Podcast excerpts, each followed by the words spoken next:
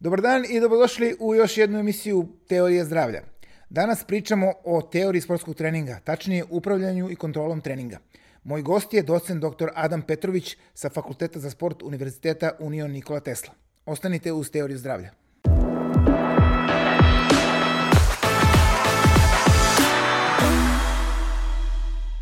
Adame, dobar dan i dobrodošao u podcast Teorija zdravlja. Dobar dan, pozdrav vama i vašim gledacima. E, danas ćemo pričati o jednoj važnoj temi u sportu, a to je, pričat ćemo o teoriji sportskog treninga i upravljanju sportskim treningom i sportskoj formi, ako se slažeš. Slažem se. Evo za početak da, da, da kažemo koliko je bitno da se e, vodi računa o upravljanju sportskim treningom u današnjem vremenu profesionalnog sporta i uopšte bilo kog sporta.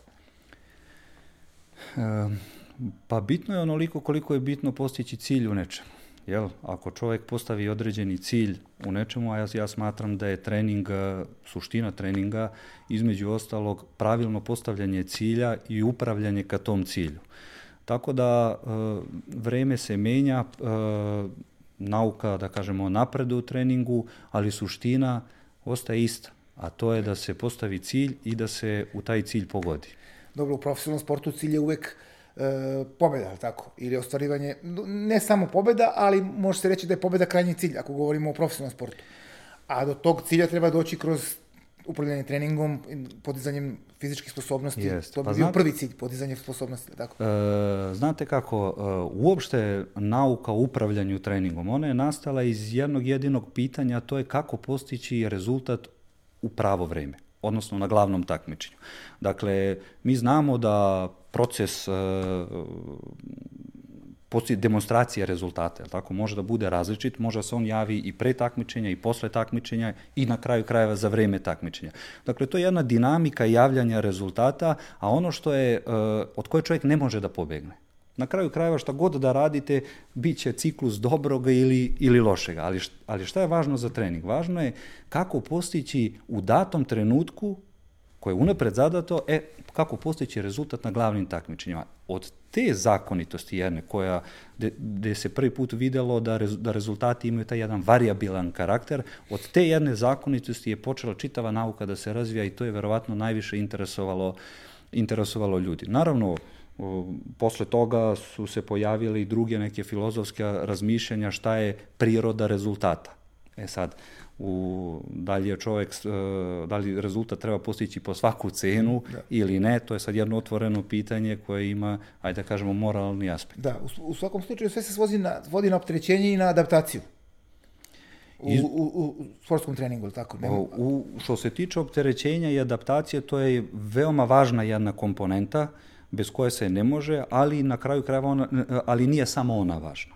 Dakle, e, opterećenje je jedan prilično e, širok pojam i velika tema, pa mogu bih čak da kažem i teorema. E, teorema je deo teorije, ali tako, koja, koja, koja je prisutna u treningu, jel, i na osnovu te teoreme se zapravo tumači kako se organizam ponaša u kontinuiranom naprezanju.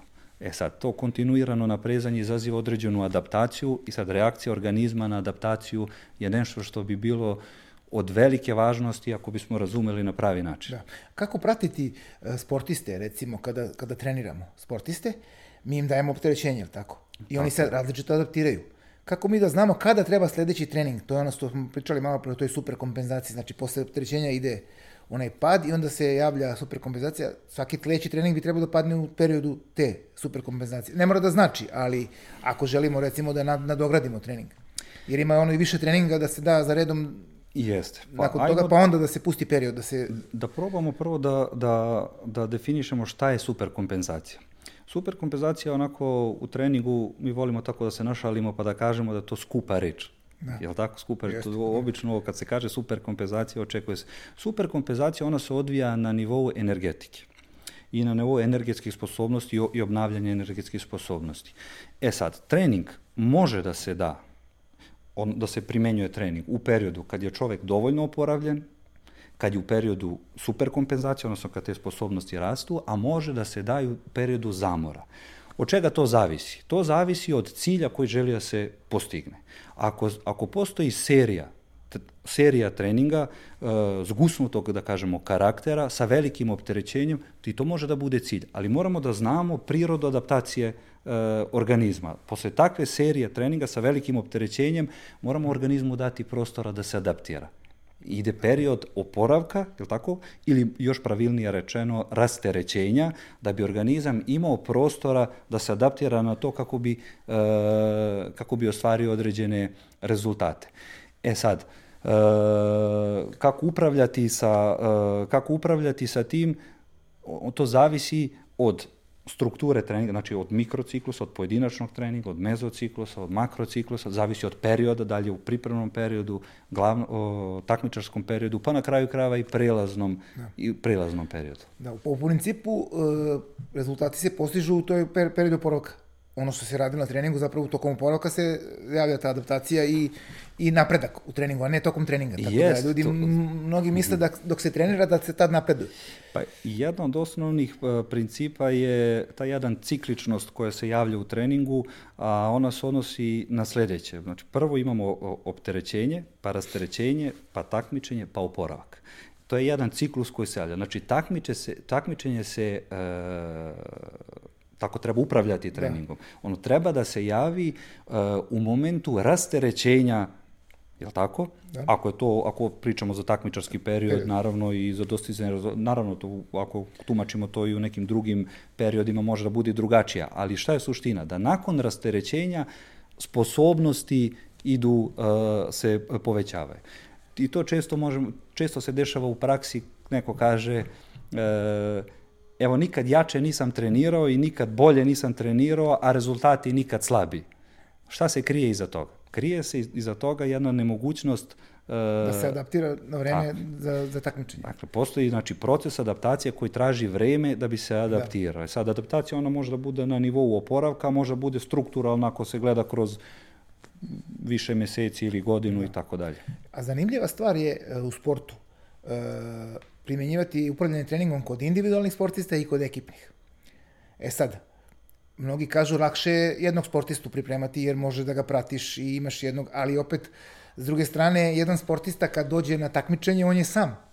On ne može da ima zamenu ako mu loše ide, tako. tako S te strane je teže. E sad, kako je tvoje mišljenje na tome? Da li je, radio si se ekipama Partizana, da kažemo, s dinamikom u košarci, ovaj, kakav je tvoj stav po tom pitanju? E, ne možemo da kažemo sada da poredimo, pošto je različito, individualni neki mm -hmm. sport, ali kako ti gledaš na to? E, svako upravljanje treninga e, e, zavisi od, od sposobnosti i od ljudi koji su direktno vezani za jel tako, rezultat. Da. Pa se upravljanje, naravno u individualnim sportovima možemo da kažemo da je lakše zato što imamo jednu osobu, tu osobu možemo da pratimo, je li tako, šta, kako se trenira, na koji način se realizuje fizička priprema, da. tehnička, taktička, psihološka kako spava, priprema. kako jede, kako se odmara. A u, u timskim sportovima, uh, uvek u timskim sportovima imamo, da kažemo, lidere, je li tako, kapitene i vođe da. neke određene... I nezvanične i zvanične. Tako, i nezvanične i zvanične, od kojih direktno zavisi rezultat, pa ponekad treneri, pametni, iskusni treneri, treneri pribjegavaju upravo toj uh, činjenici i oni vode, uh, upravljaju formu prema glavnim igračima. To ne znači da, uh, to ne znači da, da ostali igrači su manje važni, jer bez njih ne može da se uh, upravlja treningom, prosto to ne, važi, to ne znači to, nego Uh, u jednom trenutku od glavnih igrača zavisi rezultat, prema njima se pravi način treninga, program treninga i tako, i onda se tako i realizuje tako trening. Realizuje. Tako se realizuje da. trening. A koliko je teško pratiti ekipu u smislu uh, opterećenja i adaptacije, jer se svako adaptira različito tako, individualna je stvar. Uh mhm. -huh. I sad u poslednje vreme nekako se sve više obraća pažnja na taj individualizam, čak i u ekipnom sportu.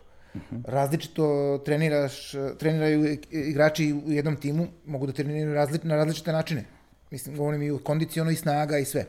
Kako to ispratiti? Recimo, ako treniramo ekipu, uh -huh. damo im opterećenje. Dobro. I sad treba sledeći trening. Kako mi da znamo da li su se svi adaptirali i oporavili za sledeći trening normalno ili ovaj umoran, ovaj je kipti od snage može da, da trenira više. To je sad... E, to je, začkoljica, recimo? Bravo, to je stvarno jedno lepo pitanje i jedno aktualno pitanje u, inače u treningu.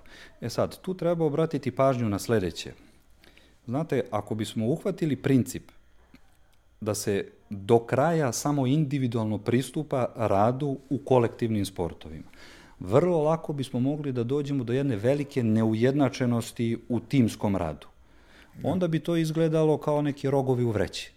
Jel tako? Tim bi mogao da izgleda da jedan bude previše pripremljen, jedan ne bude pripremljen, jel tako? I onda kad oni zajedno krenu da, da, da rade, e, pitanje je kako može da se organizuje takav trening. To se često dešava u timskim sportovima ako dođe neki novi igrač, a tim je uhvatio jedan red, taj novi igrač on često naruši ne samo igru e, na takmičenju, nego on naruši i, i, I trening. sam trening naruši.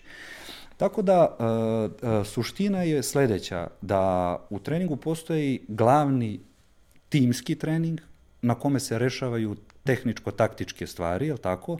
Ali postoji i dopunski trening, jel tako, koji može da bude individualni, može i onda bude ponekad glavni u zavisnosti šta je cilj, jel tako, koji dopunjuje da ono što je glavno timski, takmičarski, da može da se realizuje. Da može da se realizuje. Tako da, ne može se bez, uh, u timskim sportovima, po mom mišljenju, bez timskog treninga je prosto nemoguće raditi, jer o, tu se ujednačava tim da može da prikaže ono što je trener zamislio. Da. A individualan uh, rad omogućava da, ti, da bi trebao da omogući, ako se pravilno radi, da tim funkcioniše dobro. Šta to znači? To su dodatni treninzi Do- za one koji nisu možda... Ali ti trenizi nisu po principu nešto, uh, nešto mi se sviđa pa nešto radim. Individualan trening po- podrazumeva rad na uh, onome na, na onim sposobnostima koje čovek može da uh, prikaže u funkciji tima koji treba da igra. Znači, ne, ne može pojedinac da bude iznad uh, tima, nego, Da, da. nego je on u, u sistemu koje je trener definisao. I ako se tako na, lepo namesti jedna situacija, što je privilegija samo najboljih klubova i samo najboljih timova, ta privilegija pripada samo najboljima. I šta to znači? To znači da, da, znate, kad krene sezona, u sezonu ulaze prilično veliki broj timova, a samo jedan osvoje. Da. Znači, to je privilegija samo, ta, uz- samo najboljih timova. Da. Ima, aj, zanimljivo je recimo sada u, u današnje vreme promenila se struktura takmičenja. Mnogo više ima utakmica, sport je faktički postao biznis nego recimo pre 30 godina. Koliko je sada s aspekta uh, upravljanja treningom i fizičkom pripremom teže da se jedan tim sprema nego nekada kad ste, kad, kad ste tačno znali mikrociklus e, i takmičenja i mezociklus i sve, kako sada kada bukvalno je e, toliko velikih broj utakmica? Znate kako, različitim takmičenjima. e, promenila se, e, kalendar se promenio, ali, kal, ali promenom kalendara se, po mom mišljenju, nisu promenili principi. Šta to znači? Za odgovor na to pitanje mogli bismo možda da, e, da odgovorimo na osnovu zakonomernog odnosa opšte i specifične pripreme. Znate kako, ako bismo zamislili proces treninga kao jednu klackalicu, je li tako? I ako je takmičenje najspecifičnija aktivnost, je li tako? Da. E, onda bismo mogli reći da ta klackalica je prevagla na jednu stranu gde ima previše specifičnih stvari.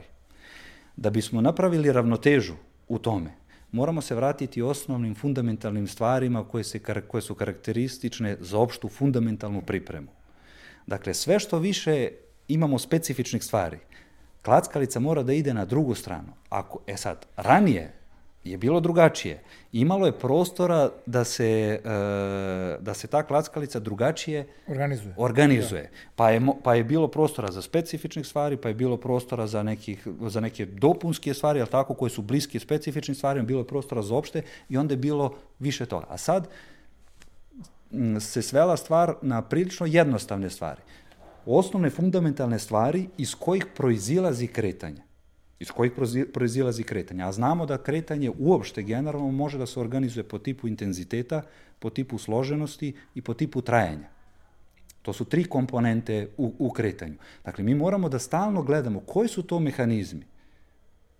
Jel, biološki mehanizmi, nervno-mišićni, kardiovaskularni, respiratorni sistem i sistem za obezbeđivanje energije, pre svega kad govorimo o kretanju, koji mogu da obezbede ono što se zove specifičan rad.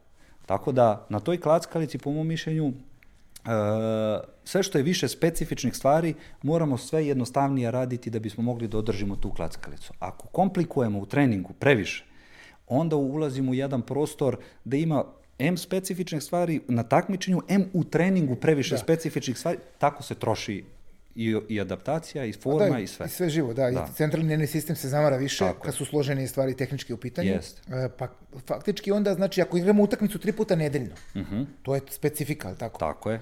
Kako bi onda organizovali za e, trening za ekipu, recimo jedno košarkaško, ajde kažemo, pošto je to blizu Sve što je veća takmičarska aktivnost, e sad, uh, usmerenost treninga mora bude drugačija. Da. Jel tako? Tako to je. je. Zaš, zašto? Zato što uh, proces oporavka ide heterohrono. Jedno se zamara, jel tako, a drugo se oporavlja. Ako znamo da je uh, da sportovi koji su po tipu intenziteta i snage, nama je potrebno znači da uh, da prikažemo E, e, visok intenzitet jel, u brzinsko snažnim e, pokretima da bi mogla utakmica da se pobedi, na primjer u košarci, futbalu, da. rukometu i tako dalje. E sad, kako treba organizovati? Treba uh, uh, organizovati tako da se obezbede uslovi za specifičan rad. A uslovi za, za specifičan rad, one proizilaze iz karakteristike naprezanja mišića. Dakle, a, a, ako je nešto što je intenzivno, mi moramo podržavati one mehanizme nervno-mišićne, jel tako, a, i sistem za obezbeđivanje energije koje mogu da nam daju visok intenzitet rada u specifičnim uslovima. Tako da, po mom mišljenju, e, kad bismo krenuli tom logikom, najjednostavnije primjenjivati visoko intenzivne vežbe izometrijskog karaktera. Izometrijskog karaktera. Šta to znači? Prilikom izometrijskih naprezanja da, nema, nema zamora. Nema, nema, znači, ne stavljamo zamor na zamor. Da nego ima visok intenzitet koji obnavlja uslove za specifičan rad. Kratko, intenzivno, nema prostora za druge stvari. I naravno dopust... Dok kod izometrije nema ni skraćivanja ni produživanja nema. mišića. Mišić ostaje, isto, mišić na ostaje dužini. na istoj dužini, da, da ali ima veliki intenzitet da. naprezanja. E sad, mnogo istraživanja ona pokazuju da takav tip naprezanja uh, uh, uh, povećava karakteristike u dinamičkim uslovima rada, povećava karakteristike maksimalne sile, koje mišić ima da. i ono što je mnogo bitno i važno, učestvuje u oporavku, uh, uh, u brzini oporavka. Dakle, takav tip naprezanja on ubrzava oporavak. A šta, u, u, u sistemu dve kao što ste vi rekli, u sistemu dva ili tri takmičenja u toku jednog uh, mikrociklusa, znači to je prevelik obim uh, specifičnog rada, onda moramo govoriti o da. skroz suprotnoj strani te klackalice, gde najjednostavnije vežbe koje obezbeđuju takav rad E sad, naravno, kad se obezbedi prostor, odnosno kad se ukaže u toku sezone prostor gde, gde, ima, gde, gde, može, gde može da se radi nešto drugo, naravno, onda treba uložiti truda u održavanju onih sposobnosti da. koje su pre toga stečene. Ili ispravljanje nedostataka. Ili ispravljanje nedostataka, da, ali gde nema prostora, da. onda moramo održavati one samo najbitnije suštinske stvari, iz da. koje proizilazi kretanje. Da. Da pređemo sad na glavnu stvar, to je upravljanje sportskom formom. -hmm. To je jedna delikatna tema. Da. I okay. po meni dosta zahtevna, jer ne zna baš svako da upravlja sportskom formom i onda vidimo da ekipe igraju dobro, recimo prvi deo sezone, u drugom delu padnu, ili imamo ekipe koje igraju onako promenljivo celu sezonu, a na kraju odigraju fenomenalno i osvoje titulu. I imamo treći primjer gde cele sezone ekipa igra jako dobro. Kao što je recimo primjer Efesa, Efes Pilsen, mm -hmm. odnosno Anadolu Efes, gde je jedne godine, govorimo o, o sezoni e, koja je prekinula korona, mm -hmm. pratiš košarku, verovatno, cele godine su oni bili, mislim da su bili prvi na sve vreme. I da ih je korona prekinula u toj prvoj godini kada su trebali da napadnu titulu. Ovaj, tad su baš igrali fenomenalno celu sezonu. Znači, vraćamo se na upravljanje. Kako, e. kako, kako to izvesti, to ne postoji recept, jednostavno praćenje Tako je, igrača i njihovog ponašanja. To je onako pitanje... Od milion dolara. Od, milion dolara, jeste, i to je pitanje otprilike za ceo jedan semestar. Da. Ali da probamo neke glavne tačke da, da, da kažemo u ovom trenutku. Znate kako, e, forma, ona ima svoj život prirodu svog toka. I, samo da kažem još nešto, mm -hmm. izvini što, što te prekidam, ovaj, pošto je ova e, opuštena živa emisija. Mm. E, mnogi sportisti, profesionalni, a oni ošte ne kapiraju poentu forme. Oni kažu u lošoj sam formi ili sam u dobroj formi, što je pogrešno, ako se slažeš, jer ne može biti u lošoj ili dobroj formi, može samo da budeš u formi ili van forme. Znači, mnogi, čak i ljudi e, kad, koji gledaju sport, kažu, ma, u lošoj formi, ovi ne, ne može. Ne, tako, ne postoji to- loša forma i dobra forma. Tako Postoji samo da si u E, formi ili nisi u formi. Jeste. Čovjek je ili u stanju da nešto prikaže ili na kraju krajeva nije u stanju ili je na putu da to prikaže. Da. Ali ne možemo reći, e, znači forma je ili je prisutna ili, da, ajde da, da kažemo da, da nije prisutna. E sad, ona ima svoju, svoj tok. Taj tok zavisi od onog prirode, e, m, prirode rezultata koje se javljaju. Rezultati mogu da se jave i mogu da odsustvuju. E sad, od čega ona zavisi? To je čitav niz različitih faktora, ali ajde da kažemo nešto za, za ovu priliku. Na primjer, po mom dubokom uverenju, e, sportska forma zavisi od integralne pripreme. Šta to znači? To znači kako različite vrste pripreme, uklopiti u... kako različite vrste pripreme e, participiraju u datom momentu. Dakle, šta znači dati moment? Vi, vi znate da proces treninga može da se podeli na e, pripremni, takmičarski, prelazni pe- e, period. E sad, kako različite vrste pripreme, odnos tih različitih vrsta priprema participiraju u datom momentu procesa, E, to je sad jedno majstorstvo. To je ko uspe da, da, da shvati to i održi kontinuitet u tome.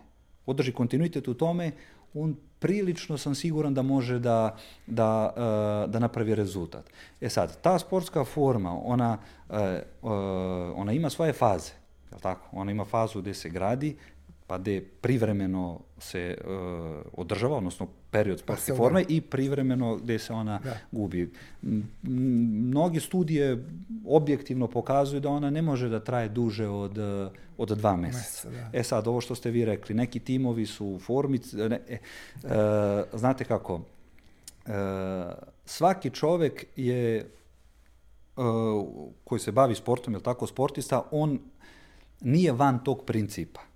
Ali se dešava ne, nekad, to se dešavalo, na, možemo da uzmemo primjer Đokovića kad je četiri Grand Slema za redom osvojio, neko bi rekao, evo za njega ne važi to. Ne važi to. Ne, nego to je uh, kada je neko iznad uh, proseka kvaliteta u toj meri, da on čak i kad nije u formi napravi rezultat, to se dešava. Zato i mnogi veliki timovi ulažu ogromna sredstva da glavni igrači koji nisu u formi imaju zamenu da bi se održao kontinuitet dobrih rezultata.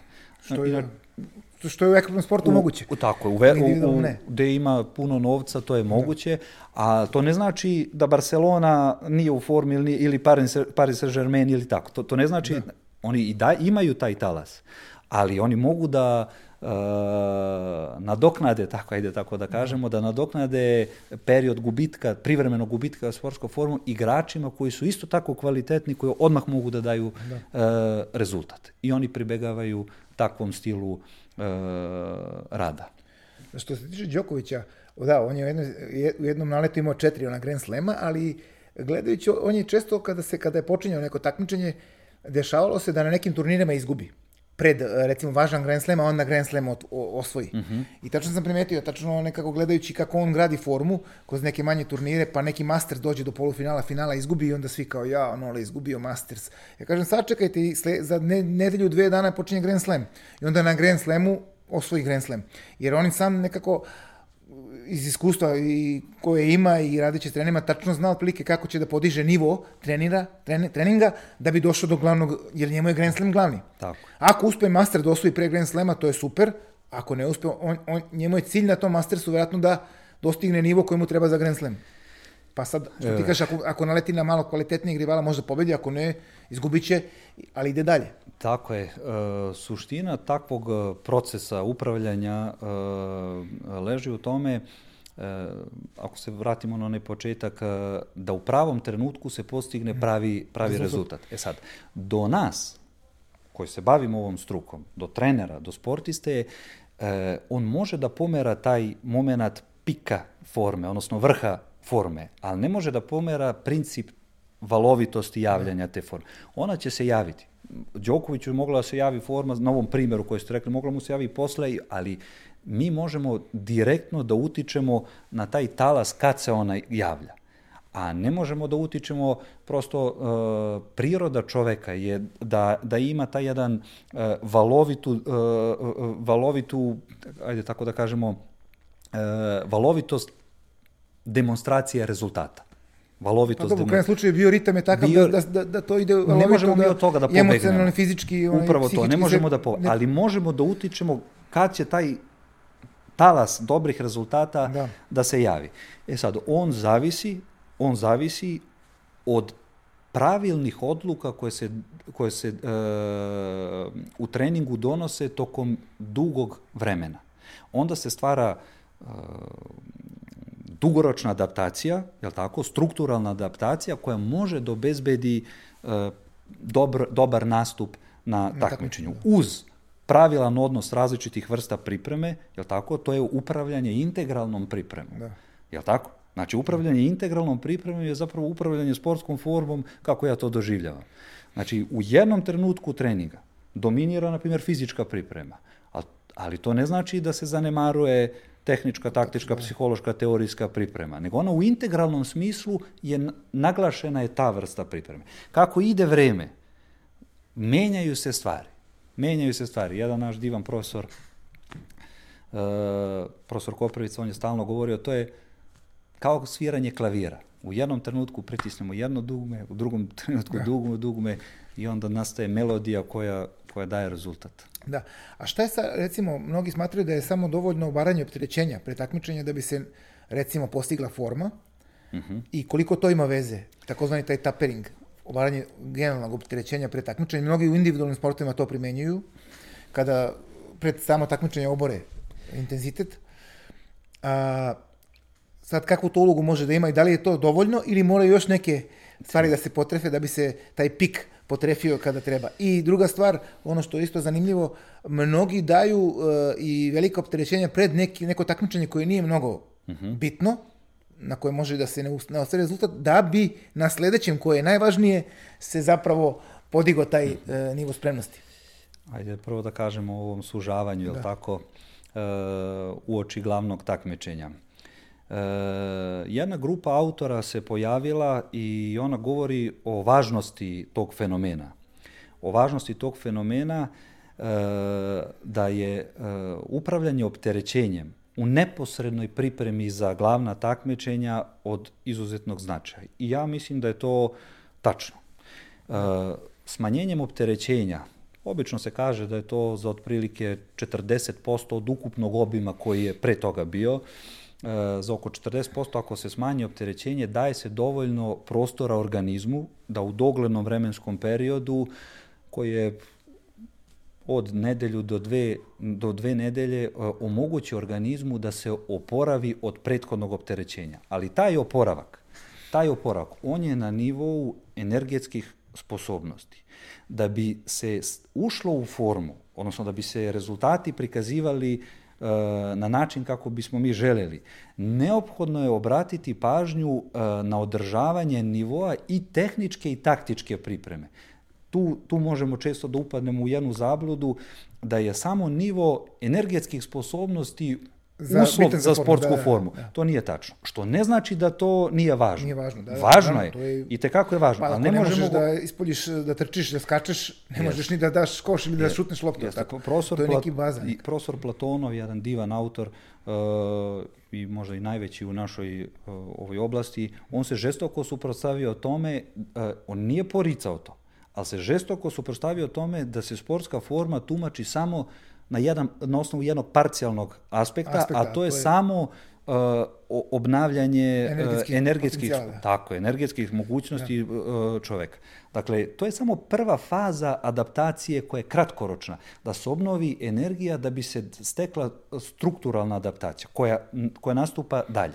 E sad, ako mi ponavljamo pravilno, određena opterećenja koja mogu da budu ne. opšte specifičnog karaktera, al tako, kroz tehničku pripremu, taktičku pripremu, fizičku pripremu, pa na kraju krajeva i zahteve, kroz psihološku pripremu koje, koje nameće trener, e onda ulazimo u nešto što, što treba da sazri. Da. Tako, što, to, to sazri i to je onda upravljanje, pravo upravljanje sportskog uh, forme. A što se tiče intenziteta, Teta, da. da, što se tiče intenziteta u oči takmičenja, uh, znate kako, uoči takmičenja treba da postoji intenzitet, uoči, ali obim tog intenziteta je sad ono što je glavno. Ono što je glavno. Veliki intenzitet, ali kraći, kraće trajanje. Tako je, veliki ono- intenzitet rada u najspecifičnijim uslovima, on obezbeđuje pobuđenost nervnog i mišićnog sistema za sportove koje su po tipu trajanja, jel tako? I on omogućuje e, i brzo oporavak i pripremu za, za takmičenje koje, koje sledi. E sad, učestalost tog takvih treninga treba da bude pažljiv da ne bismo ušli u zamor, jel tako? Jer je to period rasterećenja, setite se onog ciklusa o kome smo govorili, to je period rasterećenja.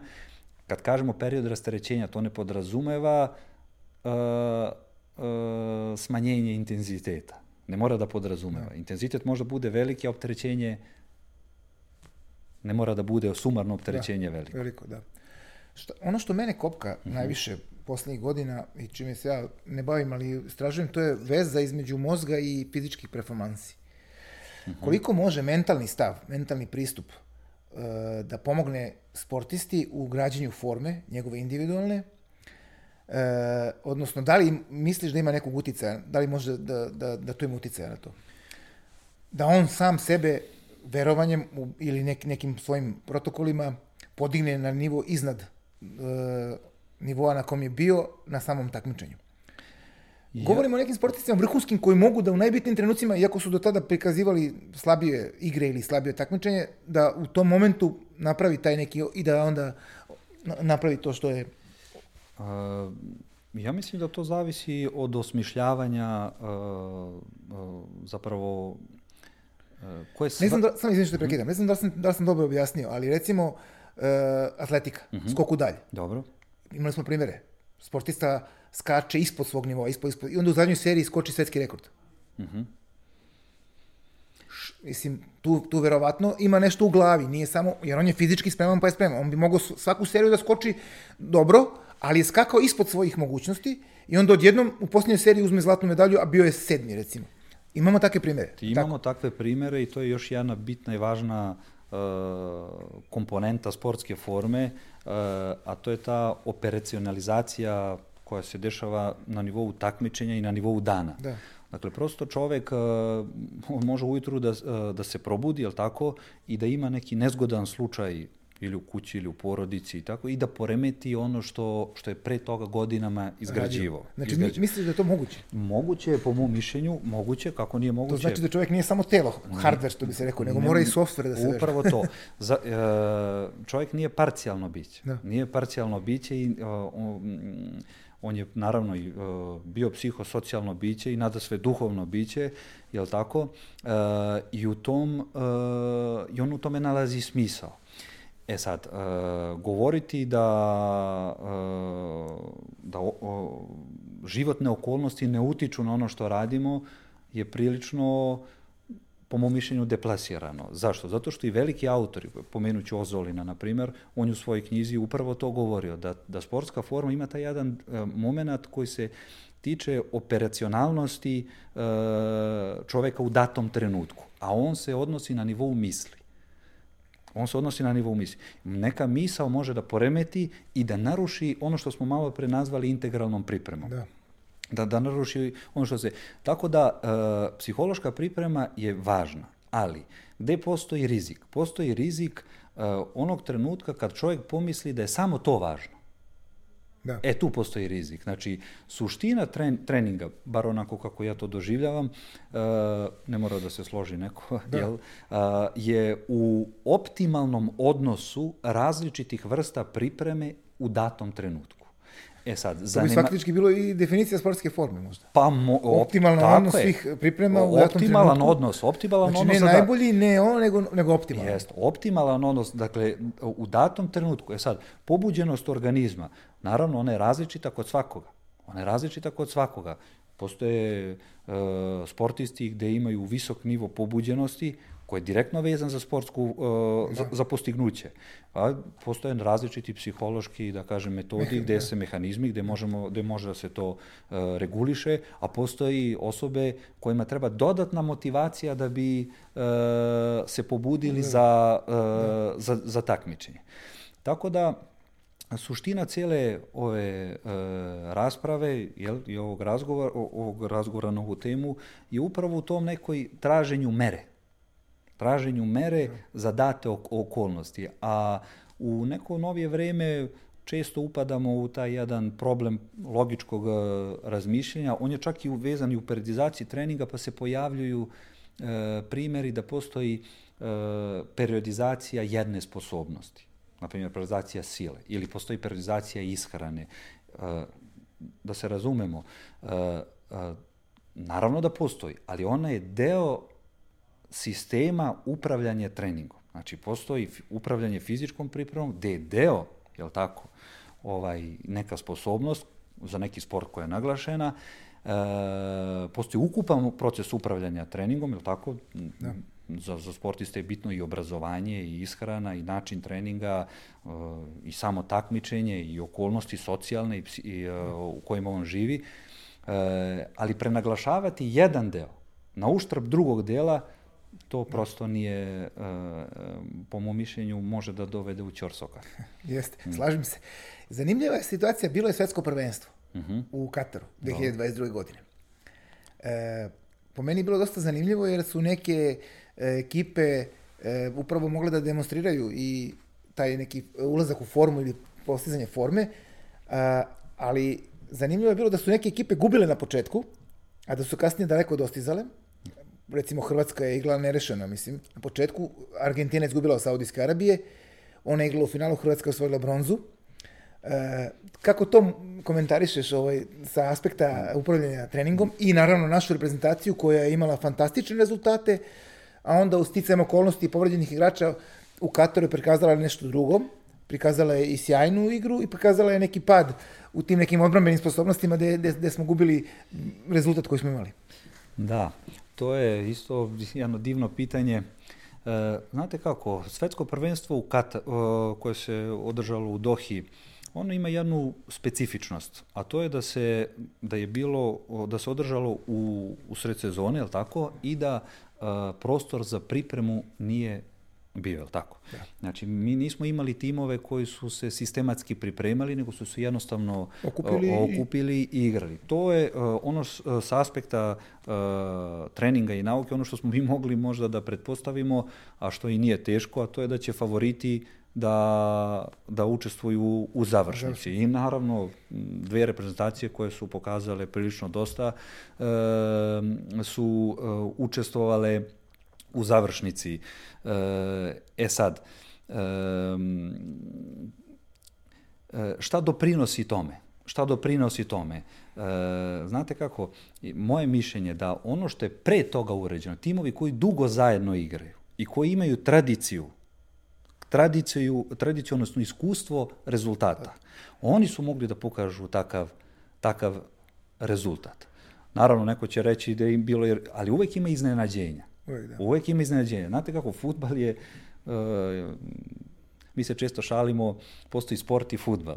Da, pa, postoji, to je, to je da, to je ne, nešto, nešto je neverovatno. To je jedini sport, po mom mišljenju, gde čovek ne mora da igra bolje, a može da ostvari rezultat. Da. Znači, u, u ostalim sportovima uh, moje mišljenje je da, bez obzira da li neko ima bolji tim ili nema, on u datom trenutku mora da prikaže bolju igru da bi, tako je. da bi ostvario. Jer u futbolu može da bude i 0-0 rezultat. Može da bude. A da ne igrate ništa, da se obranite i da dobijete remi, što se kaže, da postali ste rezultat, a da niste prikazali bolju igru protivnika. On može da napada, napada i da ne da go.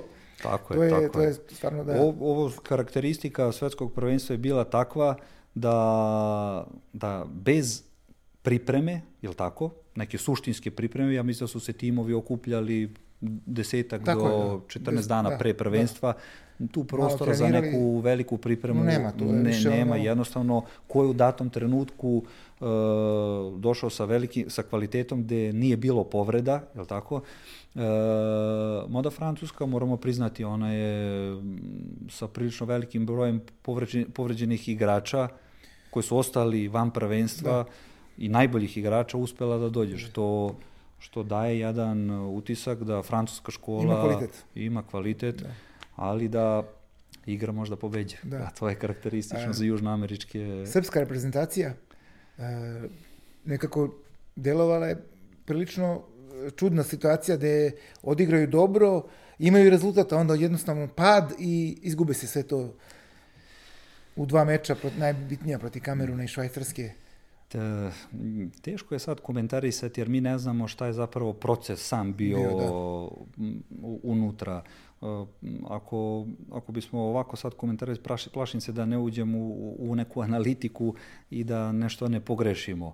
Ali ono što je selektor Stojković pomenuo, a to je da da je velika, veliki udarac za našu reprezentaciju neigranje glavnih uh, igrača i povrede tih glavnih igrača. Uh, ostaje po mom mišljenju ja. kao nešto što je dominantno. Jer mi isto nismo imali prostor za ne znam kakvu pripremu pa da, ja.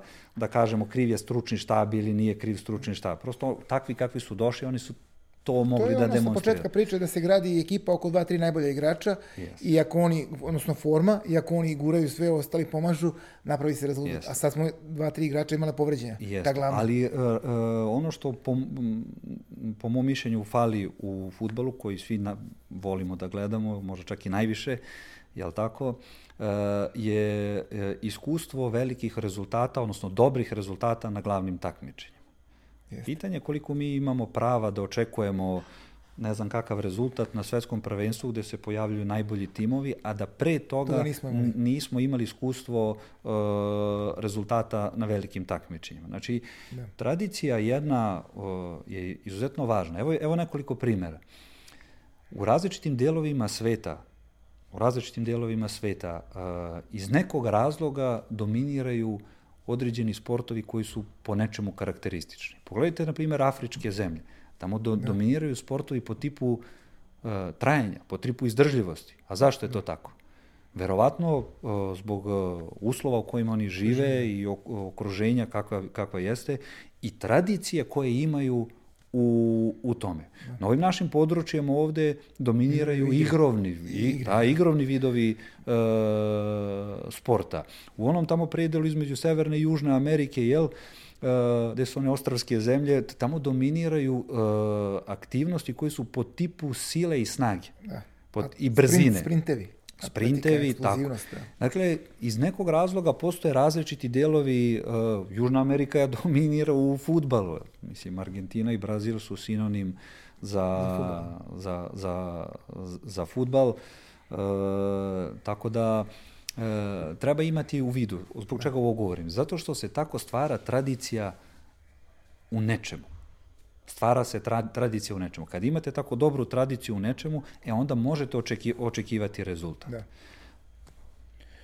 E, da otvorimo još jednu temu za kraj, mm -hmm. a to, to je e, da li je sport, profesionalni sport zdrav ili nije zdrav. Mm -hmm. Pričali smo malo o tome u kom trenutku on e, prestaje da bude zdrav. E, evo da, da, da sad otvorimo tu temu, to je vezano za proces adaptacije. I Jest. toga da li e, opterećenje pre, prevazilazi proces adaptacije kod sportiste?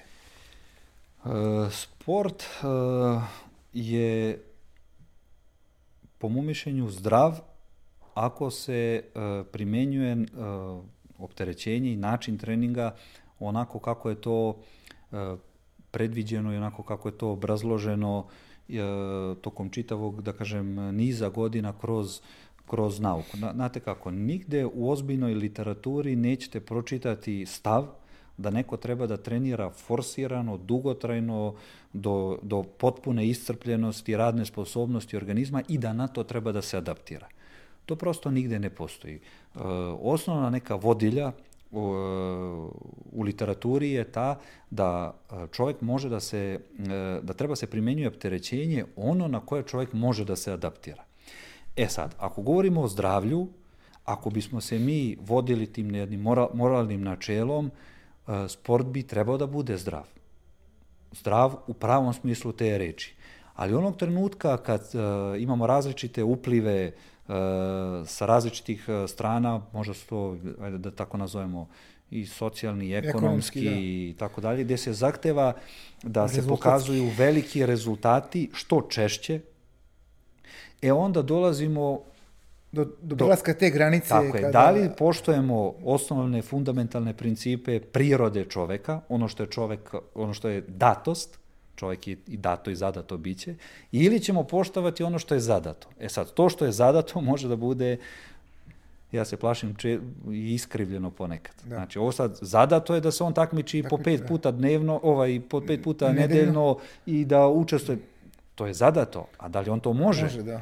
Nigde ne... I tu se pravi granica, da oni koji ne žele da, da, da, da pređu granicu adaptacije, ne, rizikuju da ne naprave rezultat, a da oni koji žele e, da oni možda pređu i naprave rezultat, ali kasnije trpe posledice nakon karijere. Tako. Govorimo o raznim problemima sa e, povredama, odnosno da, s povredama Onaj ko prelazi sa... te, onaj ko prelazi, to je sad i pitanje povreda. Da. Znači, onaj ko prelazi granicu adaptacije, njegova karijera objektivno bit će kraća.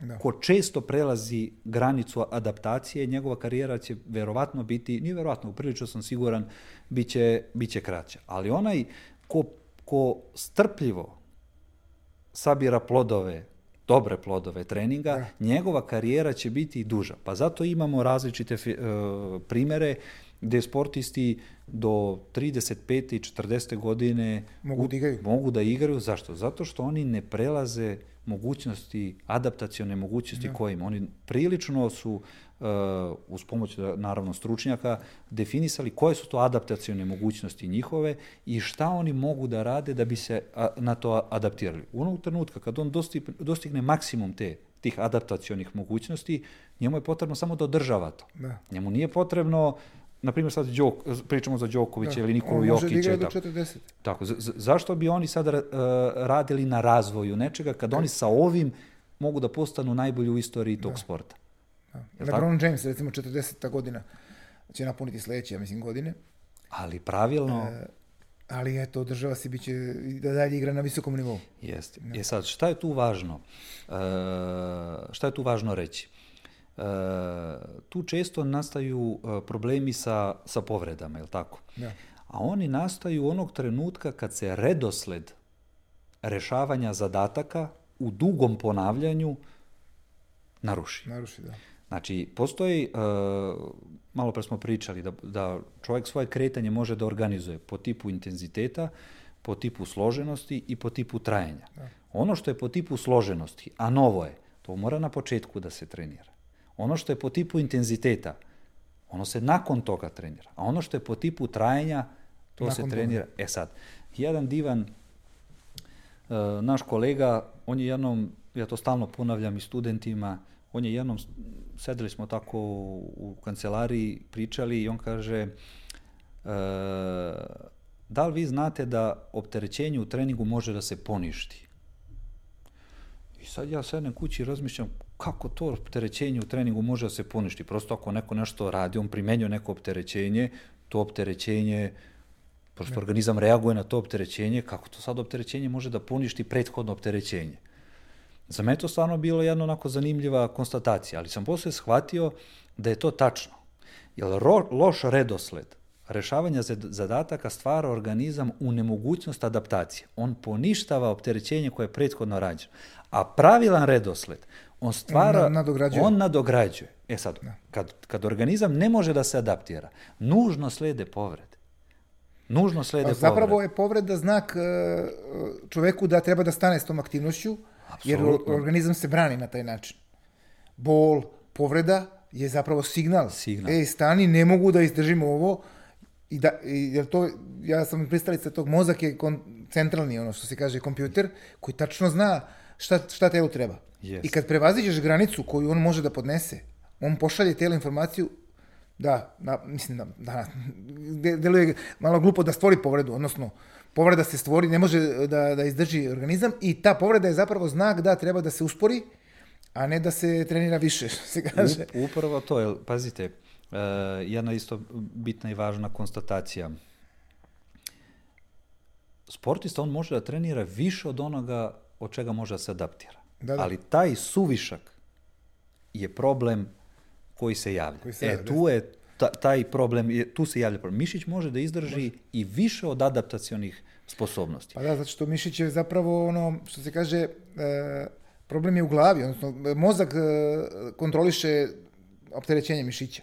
Mišić može da, da, mišić ne zna koliko opterećenja ima. Tako, to tako? ste, apsolutno ste u pravu, zato je jedan od glavnih i veoma važnih zadataka u, u, u treningu je upravo kako obnoviti nervni sistem. Nervni sistem, tako je. nervni sistem. On nervni upravi- sistem kontroliše mišiće i njihovu kontrakciju i sve živo. I ako je nervni sistem dobar i ako, on, e, ako njega trenirate, onda može da, i, da se po- poveća i težina. Pa evo, To je evo ono. jednog primjera, znači ako nervni sistem šalje signal mišiću, jel tako? A mišić je lepo adaptiran, adaptiran, dovoljno op- oporavljen i dovoljno pripremljen, on će brzo reagovati na signal, jel tako? Tako je. Ako je on u stanju zamora, on ne može brzo da reaguje na signal i ne može da kontrakcija proizvede određenu sporije, silu, da. a šta se u tim situacijama dešava? Sklizne, jel, zglob, jedno, drugo, treće, dešava se povrede i ne može da... To je sve prosto- povezano, što se kaže. Tako da e, osnovna e, prevencija od, pro- od povrede je zapravo pravilno upravljanje trenažnim procesom, a, a ne e, bavljenje ne znam, nekim sporednim stvarima. Najviše ćete sačuvati e, sportistu ako imate pravilno upravljanje trenažnim procesom sa, sa aspekta različitih vrsta pripreme, sa aspekta opterećenja, sa aspekta intenziteta, obima, složenosti kretanja i tako dalje. Tako da, e, ali ima jedna, po mom mišljenju, možda nus pojava koja se pojavila tu, a, a to je ta, ta jedan novi moment u treningu, a to je prevencija, prevencija, prevencija. Ovo je prevencija. Ovo je prevencija. E, A ovo Evo, su- ja moram da se složim, jer ja isto pratim trendove ovaj, i masu tih e, treninga koje gledam, sve je svedeno na, ne- na neku prevenciju i neke obrazce kretanja. Nigde ne vidim bazični trening koji treba da sačuva od povrede. Da li je sad to moment zbog toga što su takmičenja, pa se kao malo radi na, na toj prevenciji, da ima češće takmičenja, ili je to neka pomodarstvo, ja sad ne znam, ali baš sam se zapitao zbog čega ovi ljudi ne rade onu bazičnu integralnu pripremu da bi se sačuvao sportista. To je... e, Ne znam da se duh- slažeš što slažem sam se. rekao. Ne, ne, apsolutno se je- to slažem. su neke vežbe, ono, da, kad pogledaš- Duh vremena je nametnuo to. Da. A evo ja ću ukratko da vam kažem samo kako se kroz e, istoriju razvijao, ra- razvijala različite matrice Treninga, treninga. da. Na primjer, od 38. do 40. godine bila je matrica e, sila važnija od stila.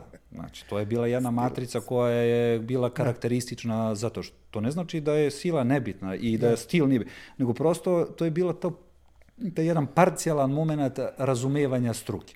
Pa onda od 45. do, e, do 50. godine matrica je bila samo tehnika.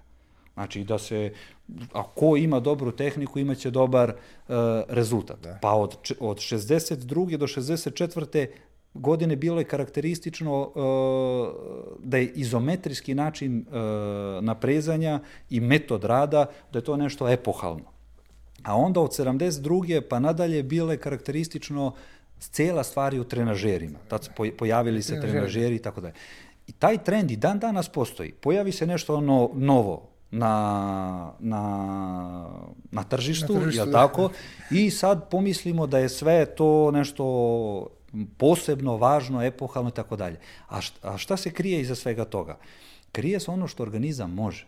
On će i na različitim trenažerima i, na, i sa različitim rekvizitem, rekvizitima uvek imati jedan osnovni princip, a to je da se mišić napregne, kad se on napregne može da se e, adaptira, jel tako?